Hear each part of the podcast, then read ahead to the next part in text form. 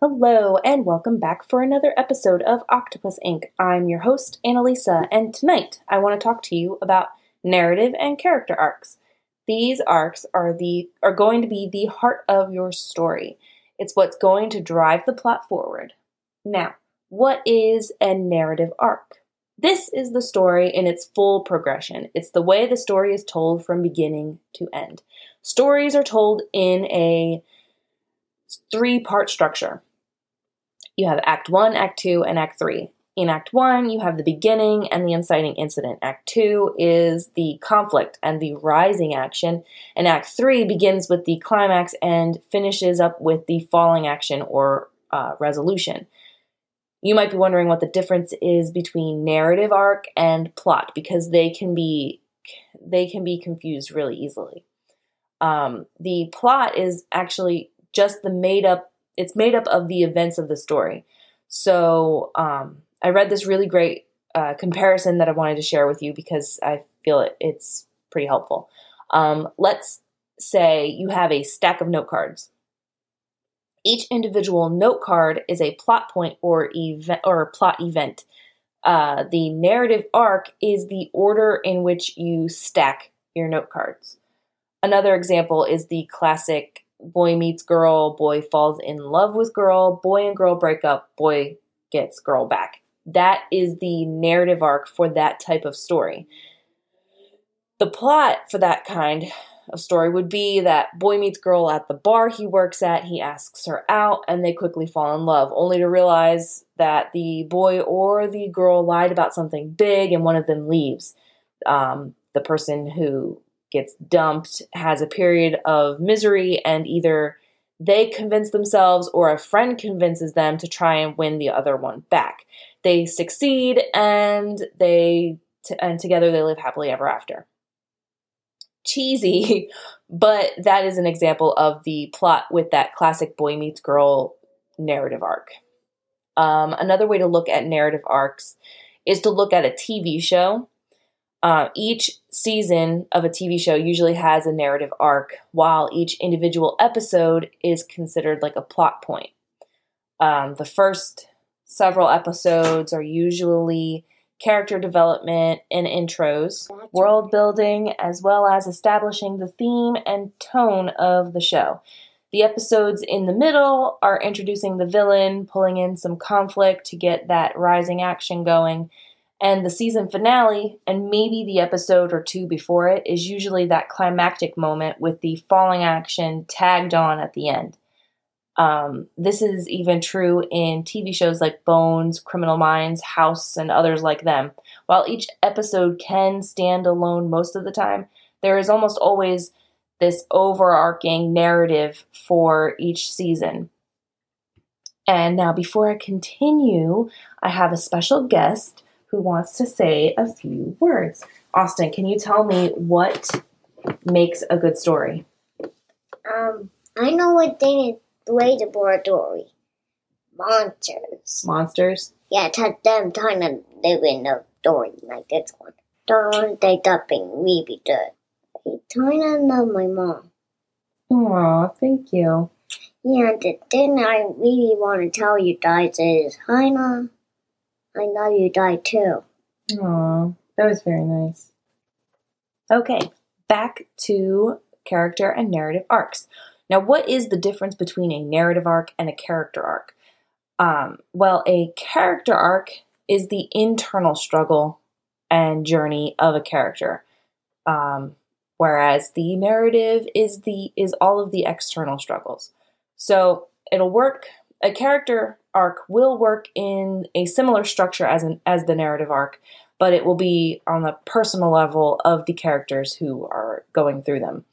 Um, now, it generally you're not going to give a character arc to every single character in your book or story. It would just be in, insane and and just way overdone.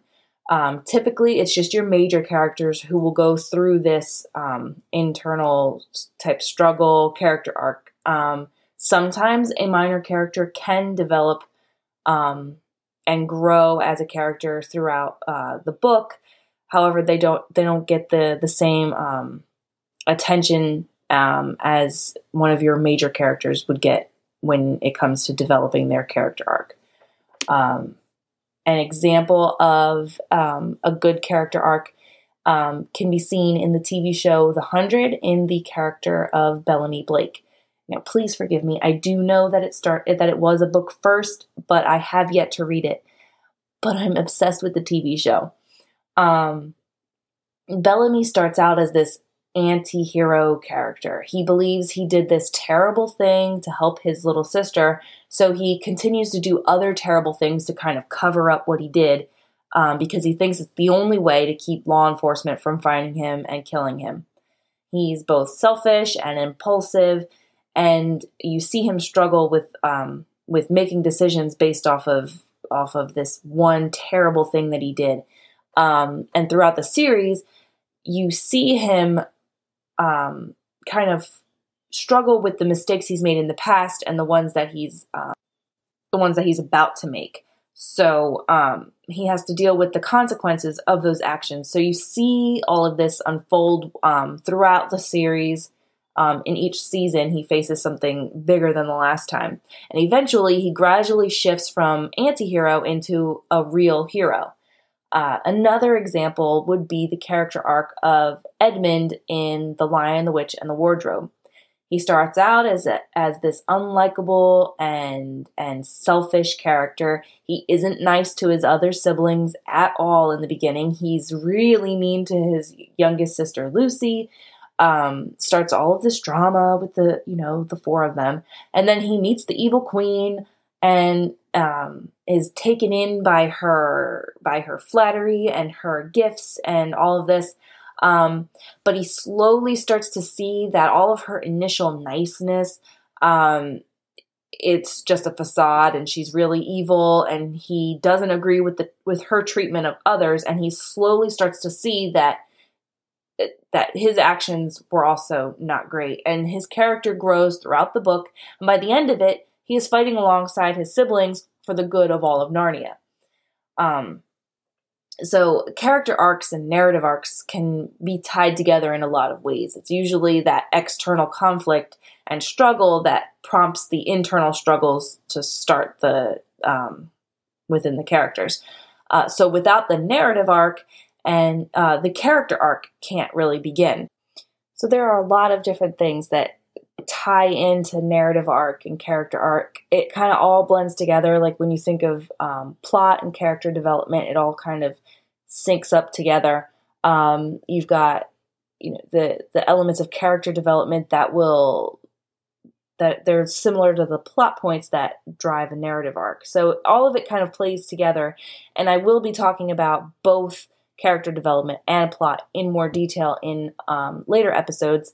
But um, for now, I wanted to mostly just show you what the difference is between character arcs and narrative arcs and how they kind of um, play off of each other a little bit.